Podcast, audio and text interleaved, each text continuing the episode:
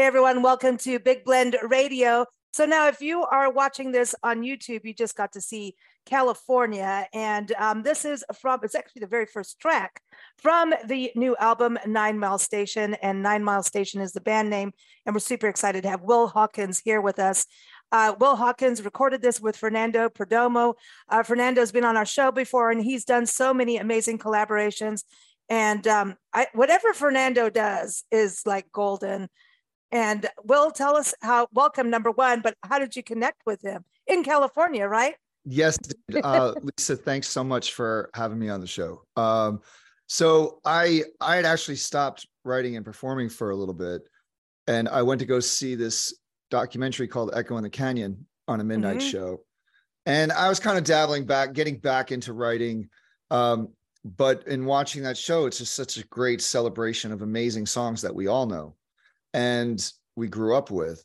And then to see Jakob Dylan put this amazing band together to re-envision those songs and breathe some new life into them, you know, and and bring them into a more contemporary kind of place was incredible. But then there was Ferdom, uh, Fernando Perdomo, who was the lead guitarist for that band, and man, I couldn't take my eyes off him. And you know, he's just such a powerful presence, and his guitar playing is that the tone and the riffs are just so economical and memorable I remember sitting in the movie theater, like just jaw dropped. And by the end of the movie, I was just like, man, if I'd only met someone like him 15 years ago, he maybe he could have been the Mike Campbell to my Tom Petty. And you know, I I live my life with this belief that things in life that are meant for you will find you. You know, mm-hmm. and at that point, I felt that my music career was behind me and I was driving home a little melancholy, frankly. You know, I was just like, you know, I, I'm I'm happy where I am, but only if something, you know, if I only if I had met him before. Yeah. So a couple weeks go by, and a friend of mine posts something on Facebook, and he's in the picture, and he's tagged. And then I friend him, and I send him this note saying how much I enjoyed watching him in the movie, and he soon got back to me, and he had found some of my music online, and we kind of just had this mutual admiration society kind of meeting for a bit. And he's like, I've got a, I live in Los Angeles and he's in the Valley. And he goes, Well, I have my own studio up in the Valley. So come up and check it out sometime. And, you know, maybe Sweet. we can, yeah, maybe we can find some time to play together. And I had, I had been doing some playing with, with some young guys. And I don't know, maybe a month or two later, one of them, the guitarist, canceled on me like a day and a half before the show, like a Wednesday night. Oh, did he cancels on me on a Friday? He's like, "Yeah, man, I got, I got a gig that's three nights and it's paying more." And I was super frustrated, but I was, I was trying this new discipline of not expressing my anger.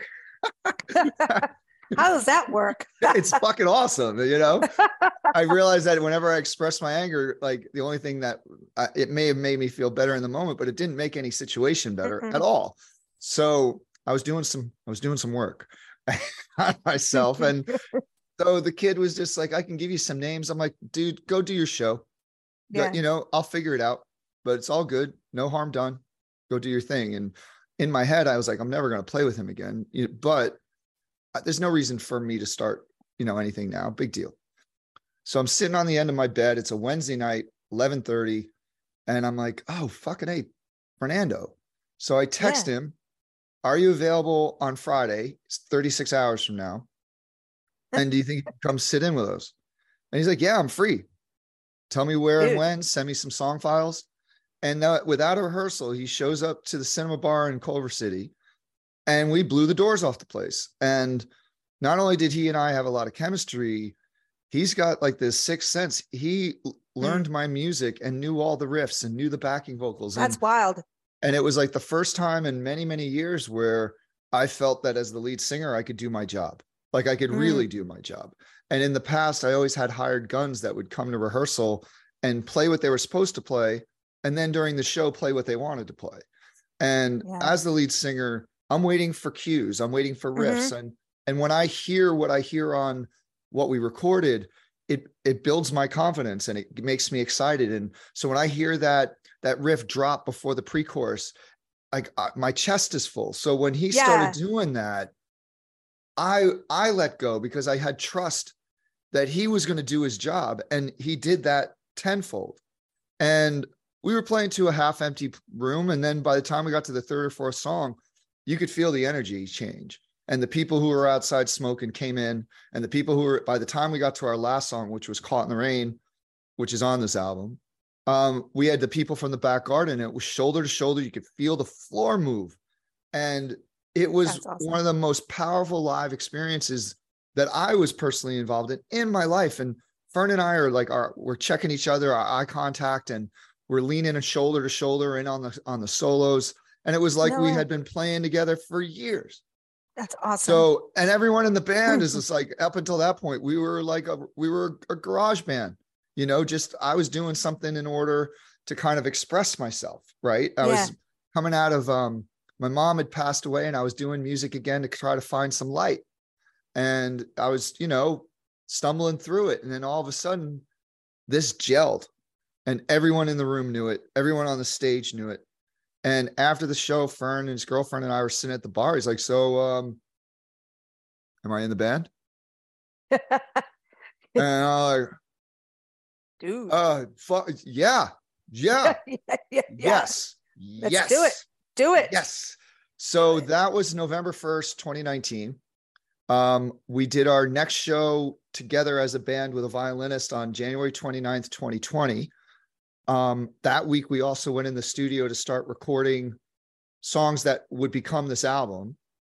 And we gelled even more in there once we got in the studio. And like California was one of the first tracks that mm. we hmm. recorded. And Fern turns to me, goes, This is a stadium sh- show kind of song.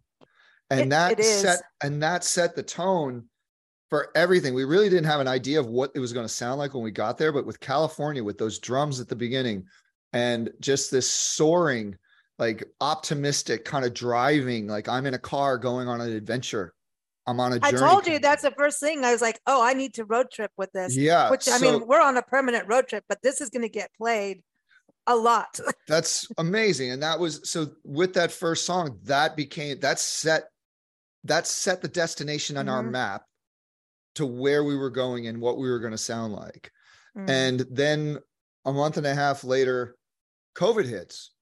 Sure. And we had all these shows lined up and we were all just like excited to like really gel as a as a live band because even the the live performances were so powerful. And I'm a I'm a big fan. I grew up with going to shows with Bob Seger and Springsteen and Nick yeah, yeah. where like they transport you to another place. And we, you know, that's what we want to do. So now all of a sudden we're all locked down. So we spend that quiet time in the studio.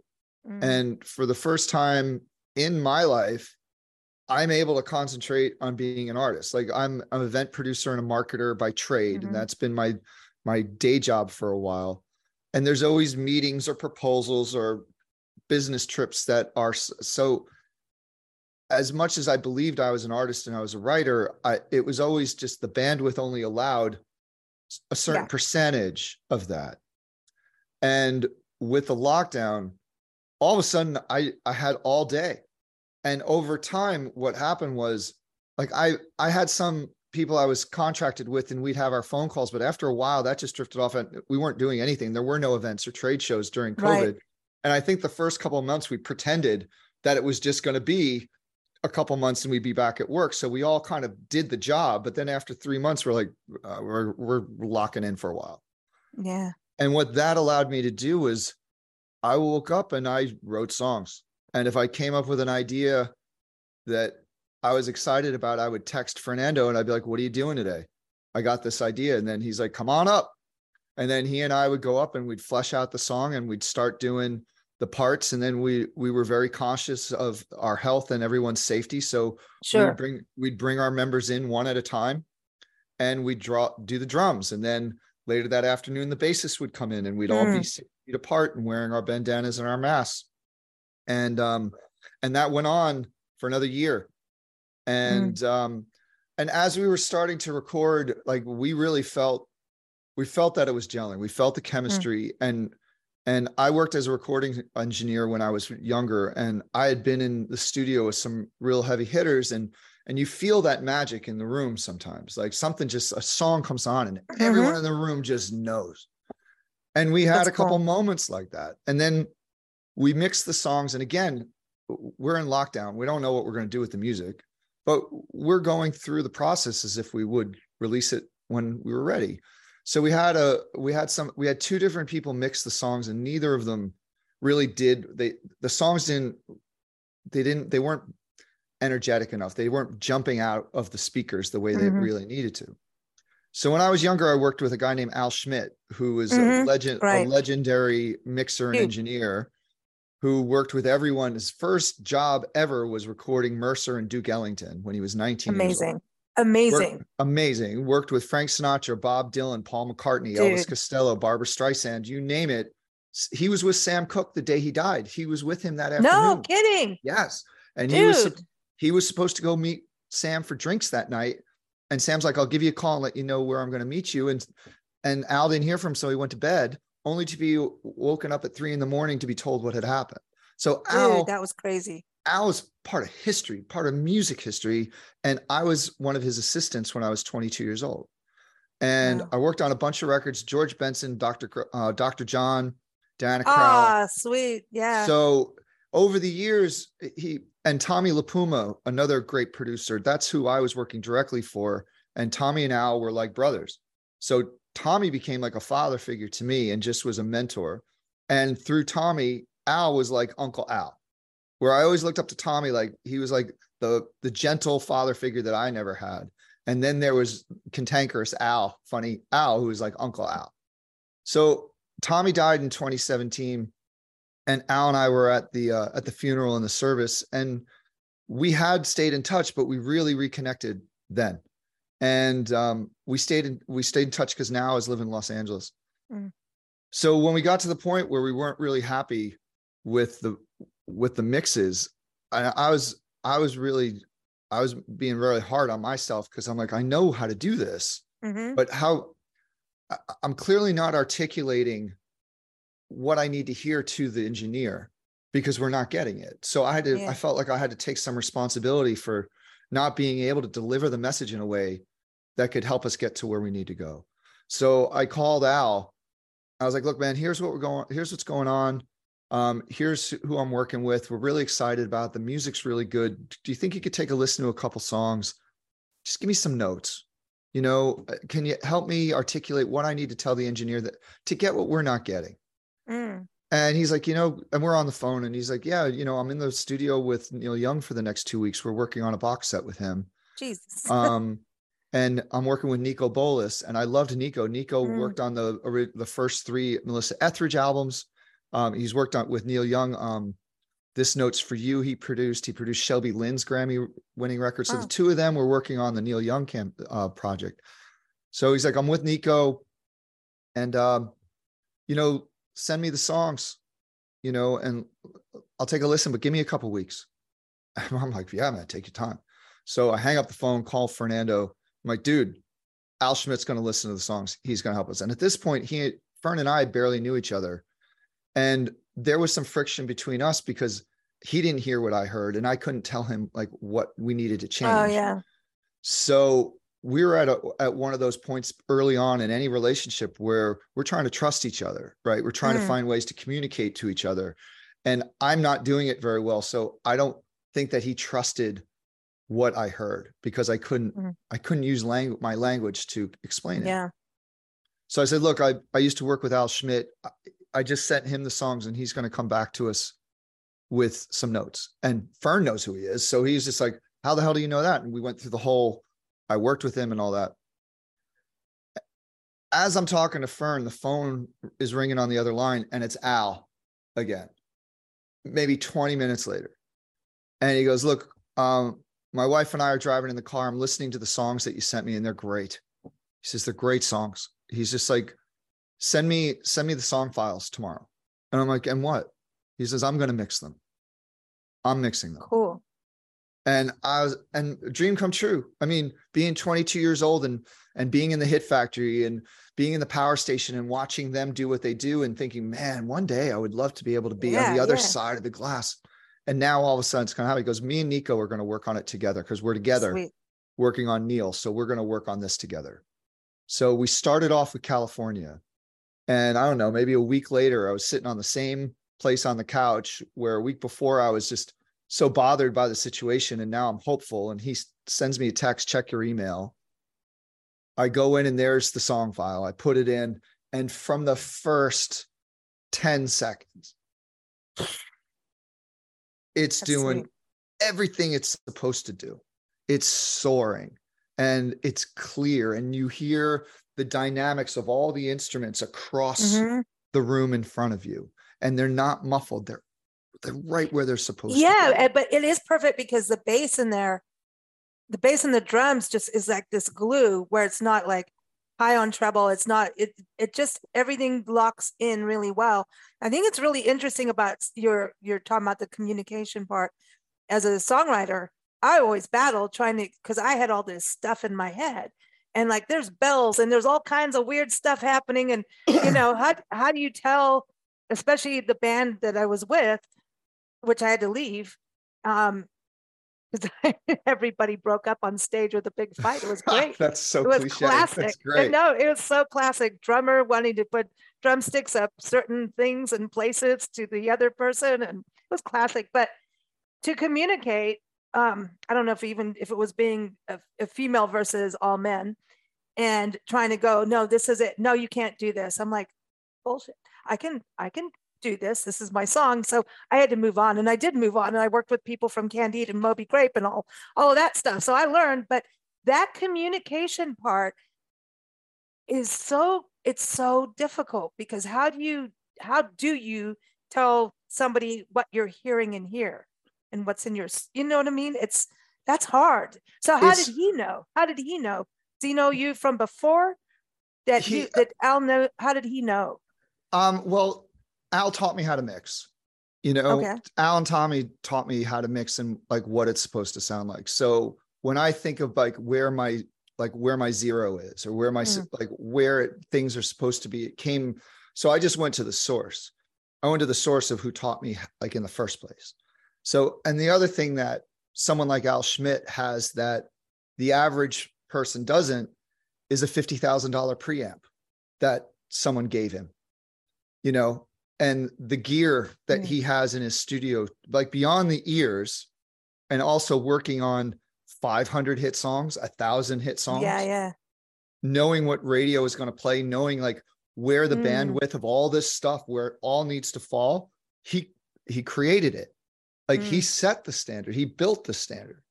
Yeah. So part of me was like this the short period of time in in context of that I got to work with him when I was in my 20s. You know, he went on another 25 years after that, getting better at his craft. Mm. He was already amazing then. And then in the 20 years that we that yeah. we parted, he continued to do great records and continued to look to use new types of technology to mm. enhance what he was doing. So I trusted him just knowing that he knew what the standard was supposed to be. Mm. Right and i have i have when it whether it's making music or in creating um, even events or writing i i have this kind of sixth sense of seeing something that isn't there. Mm-hmm. right? and there's this silhouette in my head that i always try to find reality to match up with. And if it's just a little bit off i see the corners. And uh, it can be a real pain in the ass to work with me at times are you a virgo? I am a virgo Yes, I am. Takes one to know one. yes, and we're we pains a pain in, in, the ass. we're a pain in the ass, but there are certain. Yep. I I feel I feel grateful that I've found ways to make a living exploiting or enhancing these traits of mine that mm-hmm. make my partners and my friends crazy. But when it comes to being detail oriented and making sure things are what they're supposed to be, mm. I have this ability to see things that no one else sees or hear things mm. that no one else hears. And there's been times where we're we're doing a mix and I hear this little like maybe a, a stick on the side of the drums or a mishit mm-hmm. on a piano. And I'm like, zero in on that. Let's get rid of that. And they're like, mm-hmm. well, I don't hear it. I'm like, well, for the rest of my life, I'm going to hear it. I was like, so for my for my mental health, for every time I hear the song, I said, but someone else is going to hear that too. So if we have the ability to to fix this, then let's fix it. You mm. know, and I think the way that Fernando and I work, we're very different types of people. And as far as we, we, Fern mm-hmm. works really fast. And I'm like, well, let's go back and make sure that, that let's, let's isolate. But this is the beauty. This is the beauty of a relationship. Yeah. Like, like I'm Virgo annoying Nancy. Uh, my mom and partner is, she's a Taurus. So she's a bull. So we're both, so there's that, there's that, but it, but it is that it's like, just get it done don't wait. I'm like, no, we have to wait for this to be perfect to do this. No, get on with it. So that's um, really good creative balance when you have those kinds of relationships. And Fern hears and sees things that I can never see because mm-hmm. of his his musical talent. God, he's know, amazing. And he's on another planet. So mm-hmm. so one of the things that I wouldn't necessarily call it a rule, but one of the things we try to do is like when I come bring a song in, we have that conversation where I'm like, let me get what I hear in my head out 1st mm-hmm. Let let me let me do that. Let's both listen to what is in my head, and then let's let's collaborate from there. And if and if something is there that's worth keeping, great. Let's build on that. But if something comes out and it's you know it's all over the place or it's not cohesive, okay, cool. Then then our collaboration starts there on where do we take it from mm-hmm. here but I was like, please just let me work to get what's here out in the world. That's so, so hard. So I can at least feel that I've left it all out there and mm. that what my imagination and a lot of times what I hear is is what ends up on the record. And then there's mm. songs like Fall into the Sea where like there's and Fern's prog, prog rock background marries into Americana so well on a track like that because there's so many layers to that. And it's supposed to that song is about a dream. It's about a dream. Um i had i'd been engaged with someone. We had some problems. We broke up. Um for a long time i blamed her for those issues for straying. And then after a while i had to realize that i had to take some accountability for myself for not giving her for what she needed in that mm-hmm. relationship mm and she felt she had to go get it somewhere else i'm not mm saying that i'm justifying going to cheat or not. But given her personality at that time in her life, she needed something very specific from her partner, and I wasn't giving it to her, mm. and I mm. wasn't listening. So there came a moment where I had a dream where I saw her in my dream, and we had a conversation in that dream. And when I woke up that morning, I forgave her, and I looked at myself differently, and this song came out.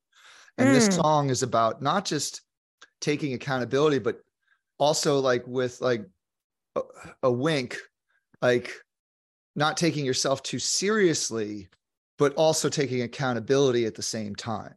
And yeah. there's a line that, you know, sometimes what I love is like fast food. It always looks so much better than it tastes.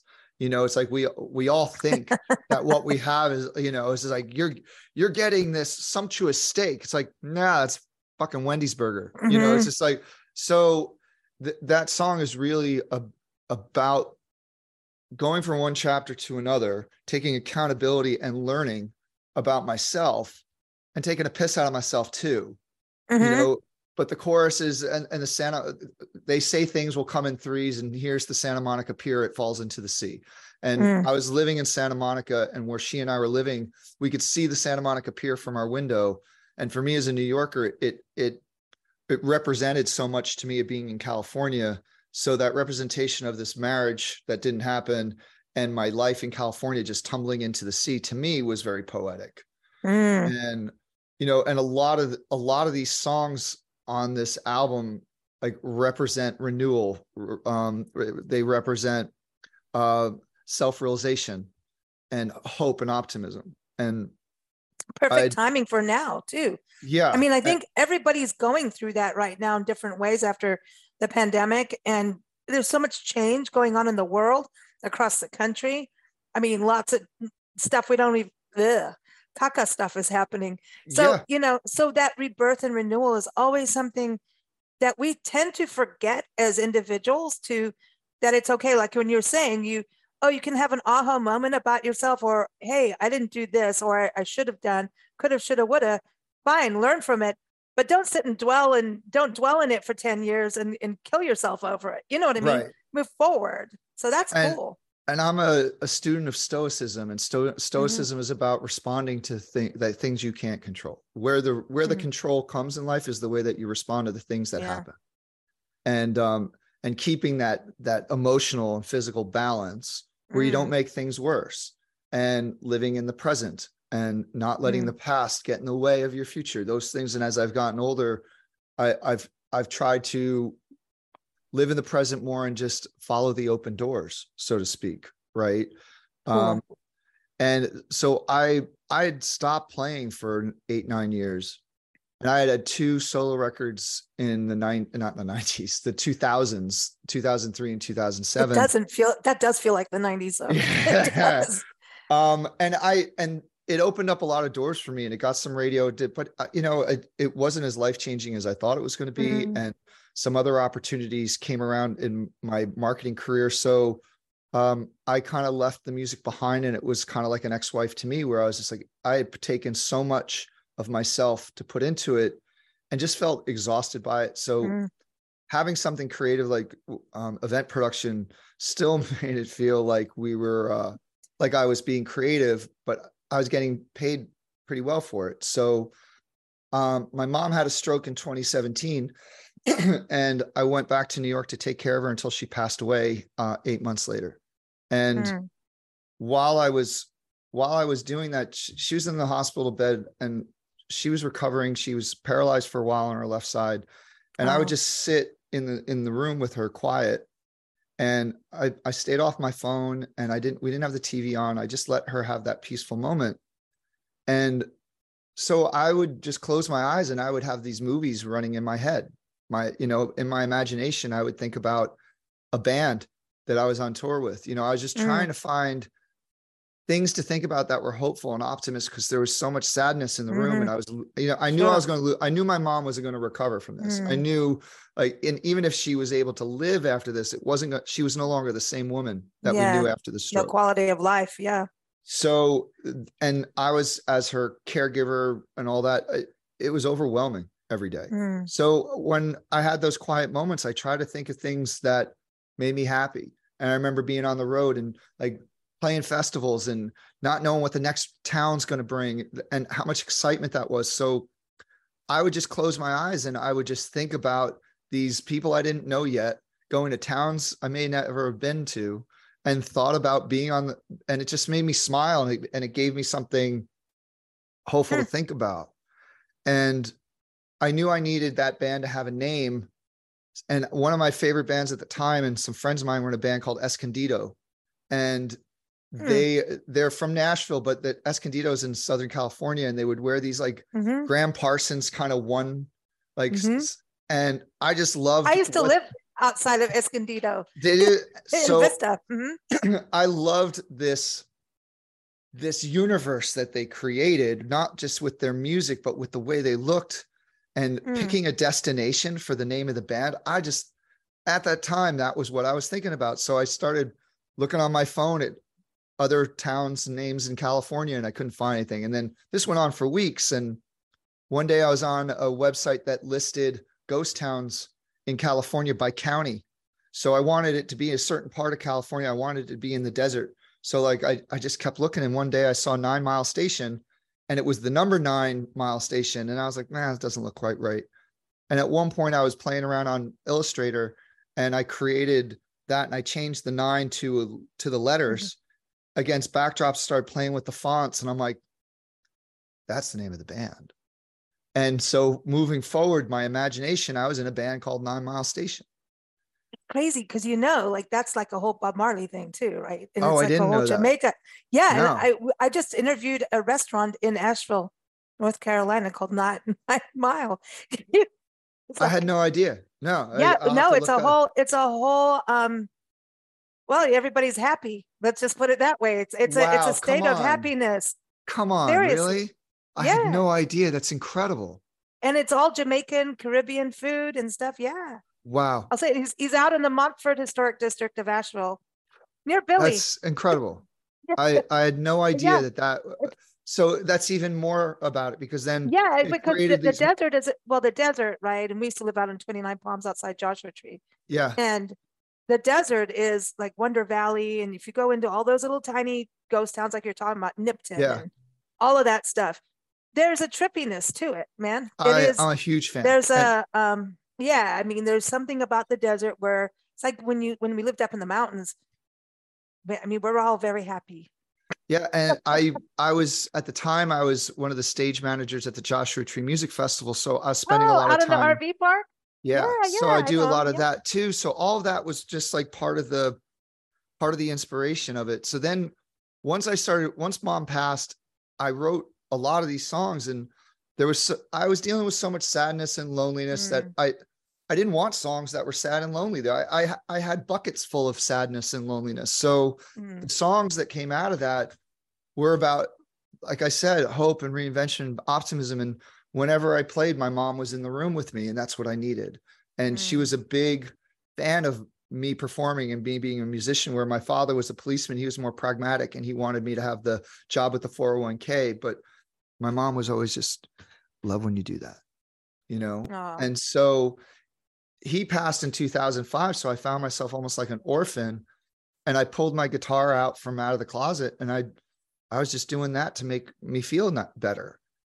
And then nick our drummer he and i met through some friends and he was the first person to come in and play with me and we were doing some shows. I was like look i don't want this to be a solo project. I want to be in a band. I want i Mm. want i want to be in a group of people. Where all i want to go someplace with some people. I don't want to do this alone and he was like one of these guys who got paid for every show and he was playing with 10 different bands and he wasn't one to do things for free and he bought into it he was the first person to buy into the idea and i sold it to him and that's like awesome I was like, we're going to play festivals. I'm like, I have a background in music. I was an artist manager. I know radio. I was just like, I'm not just your typical songwriter.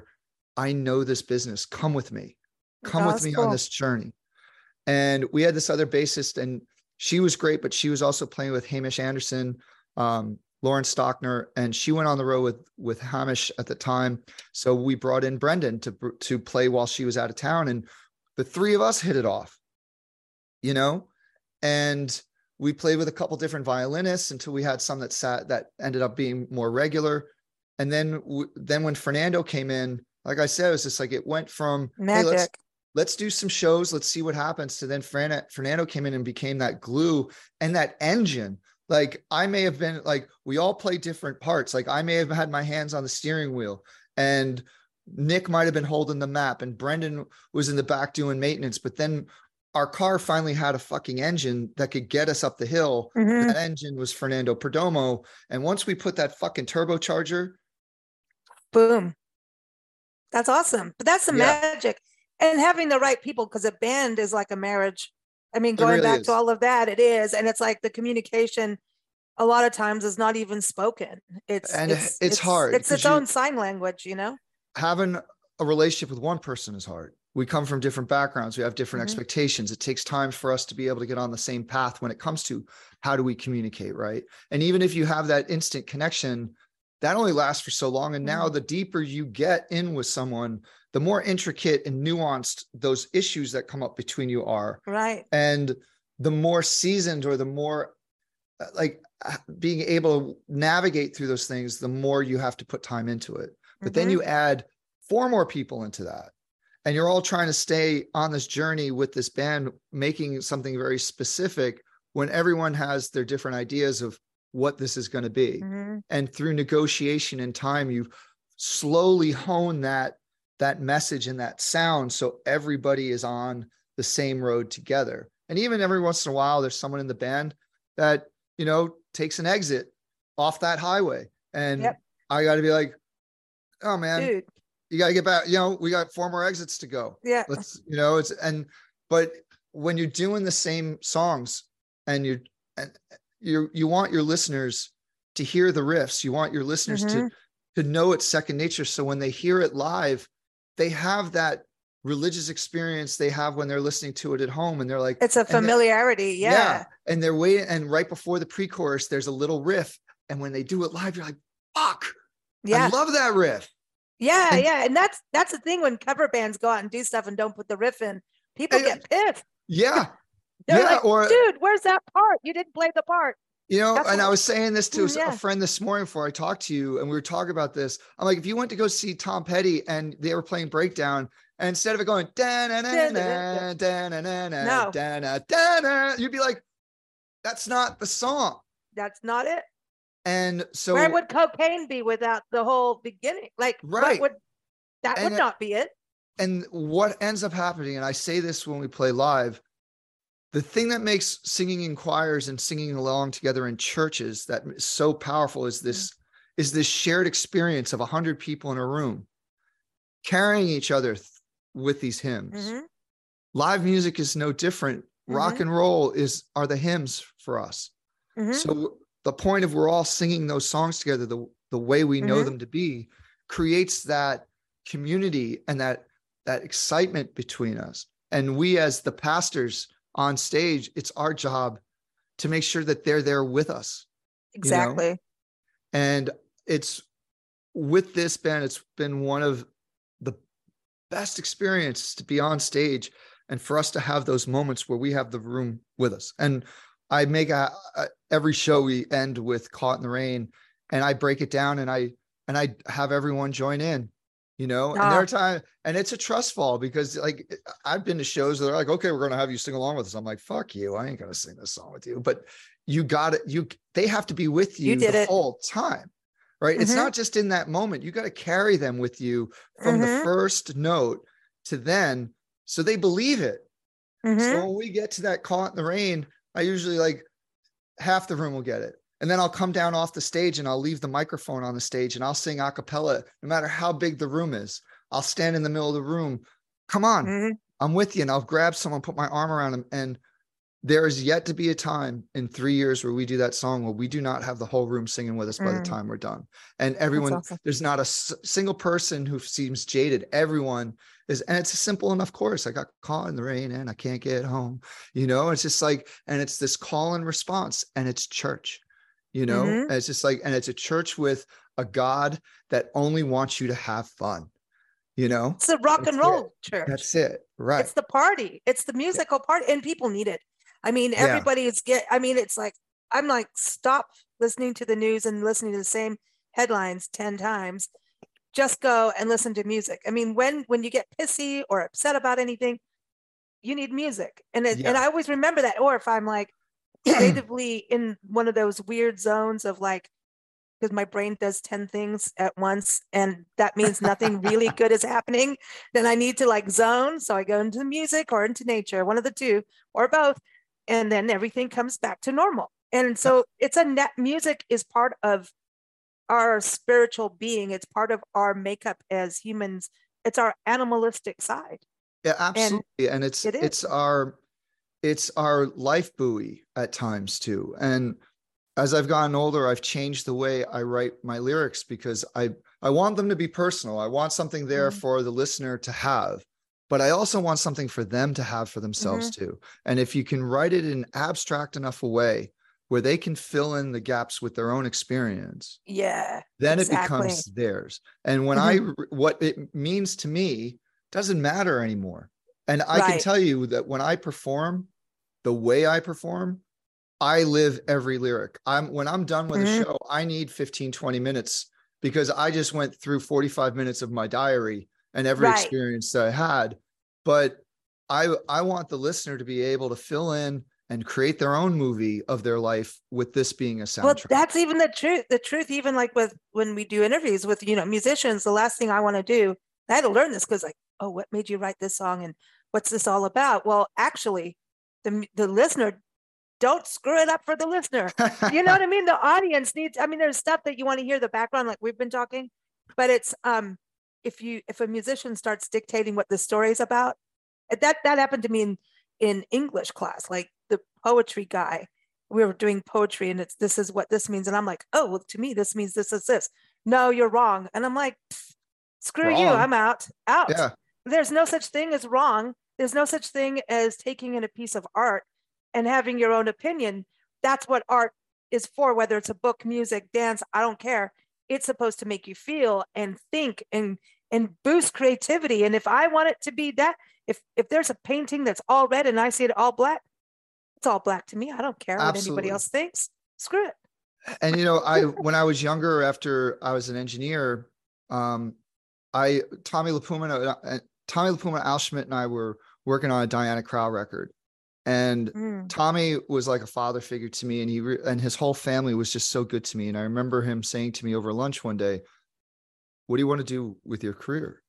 And I was like, "I want to be an A." Well, at least he didn't say when you grow up. No, but he goes, but I was like, I want to be an A&R. And that's the, that's the great, that's mm. the cool job. You know, you know, you're hanging with the artists and he laughed. He goes, of course you want to be an A&R. And he's like, look, um, you already know how to make a record. We've been in the studio enough. You know how, records are made. You know how good records are made. And what Tommy used to do, which was amazing. And when I produce, I do the same thing now. Tommy didn't sit in the control room. He sat out in the in the live room with the band and he would mm. sit on a stool or he would sit on the floor. And when it came time in between takes to uh, talk about what worked and what didn't work, there was no glass partition between him and the band. He yeah. was there working with them. And Al was in the studio, mm. and Al would he would communicate to Al, and then Al would make that happen in the control room. But I loved the way Tommy made like he interwoven himself into the band so they would have those intimate mm. conversations mm. and nothing was lost right so Tommy had this. Yeah, and that energy is united. It's unified. He's part yeah. of the band. He's in the band mm-hmm. when they're doing that. And Tommy was just such a really, really gentle, amazing, supportive guy. He wanted you to know what he knew. He he had mm-hmm. all the confidence in himself, no insecurities that you're going to take something from him and usurp him. Mm-hmm. Like that's a leader. That's a mentor. You know. Yeah. So he's like, look, you know, I, I hear you. He says, you know how to make a record now. So you need to know what sells a record. So this was a Thursday, and I was 24 25. And he goes, starting Monday, you're the director of college marketing. Figure it out. Sweet. And I remember going back into this the, the house studio of MCA at the time and telling my boss that I was no longer going to work there. He was furious because you know, but that Monday I had an office downstairs and I would I was in the marketing meetings and I remember one time I was working with Jonatha Brooke from the story, who I was a big fan of, and they were doing her first solo record, and it had gone out, and it didn't do great, mm. and um, but the record was great. It just the the marketing radio effort wasn't amazing. So in our first marketing meeting, Tommy looked at me. and He says, "Okay, what, what's your first? What's the first thing you want to work on?" And I told him, I said, "I think jonatha deserves another shot. I want to take her back to radio, and that's mm. money." Mm that's money. Yeah. But and he goes, all right, make it happen. And he, everyone in the room kind of laughed because they they thought he doesn't know what he's doing, you know. It, but it was a really great learning experience for me to understand how everything worked. Long story short was they said, look, if you could get 20 stations to add the record again, we'll put her back on the road. Mm.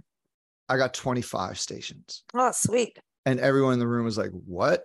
Oh. And Jonatha went back on the road and she toured with um, uh, Joan Osborne, and she toured with um, the guys that the guys who wrote God was one of us with her. I can't remember the band right now, but they were really big at the time. And then she got to do a bunch of shows with Carole King, which who was her. Ooh. So yeah, all of that happened through Tommy believing in me. All that happened mm. for her, and then all of a sudden, by that happening, people trusted me off the bat, mm-hmm. and that started my marketing career. And I've done A and R, and I've done that, but like marketing communication, messaging. That's like that's where my career has lied. And Tommy LiPuma gave me that opportunity. Everything I have, yeah. everything I have today is because of Tommy LiPuma. And now everything what I have musically is due to the belief and trust and generosity of Al Schmitt. So those two men have had mm. such a big part of my life as a man because of a relationship I started when I was 24 years old. But this is a good point in um, communication and friendship and trust, right? Yeah. It's an important thing about that, in that when somebody gives you the freedom to be who you are. Yes. You yes. know, and so and, that you can grow and allow you to screw up and make a mistake. Because if you don't make any mistakes, you're you you're not going to learn anything.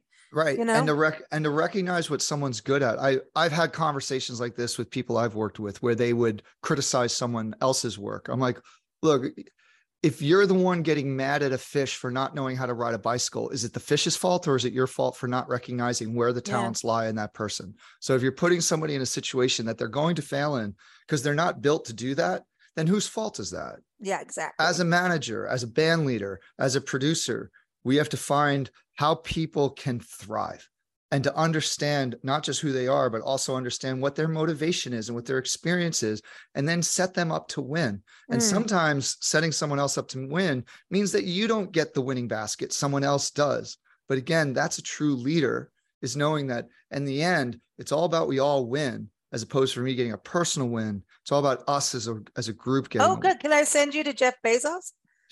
Oh, oopsie, sorry. so the guy who's running Amazon right now went to my high school, and oh no way. Yeah, he graduated a couple years before me, and um, his wife is one of my classmates, and oh he no is, way. He is now running. He's the hand-picked successor of Amazon. I'll be nice then. I don't nice. know him that well. So. I mean, you got to get your music on there too. So everyone, the album is out uh, July 21st. So Nine Mile Station.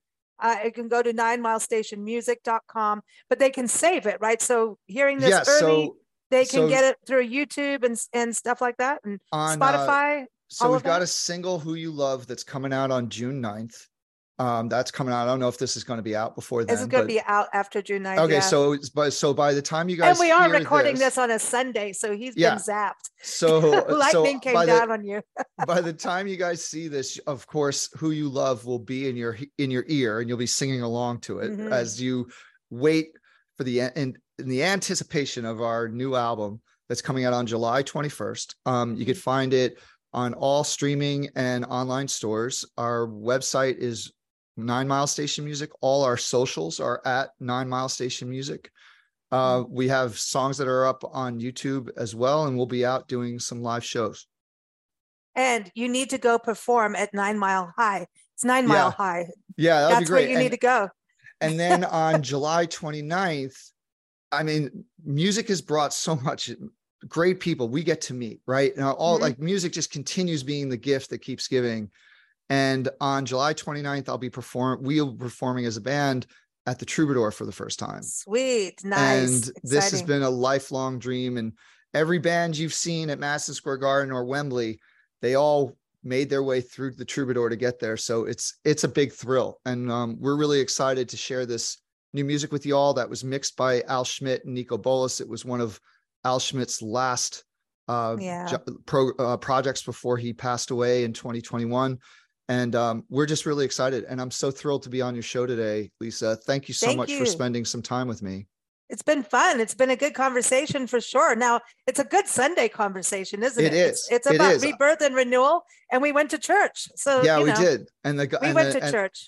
And and the gospel is the it, the gospel it's actually translates. Yeah, the gospel translates to the good word, and the good word today is nine mile station. but but I do want you to go perform at Nine Mile High in, in Asheville, North Carolina. You got to go do it. We'll I think that's that. that's important. Everyone, nine mile station music.com. We're going to close with Caught in the Rain for those watching this on YouTube. If you are listening to the audio, you can also go to youtube.com and find Nine Mile Station Music on there, or just go to their website and you can see the videos we're talking about. Thank you all for joining us here on Big Blend Radio. Keep up with us at bigblendradio.com. Thanks, Will. You got it. Nice to see y'all.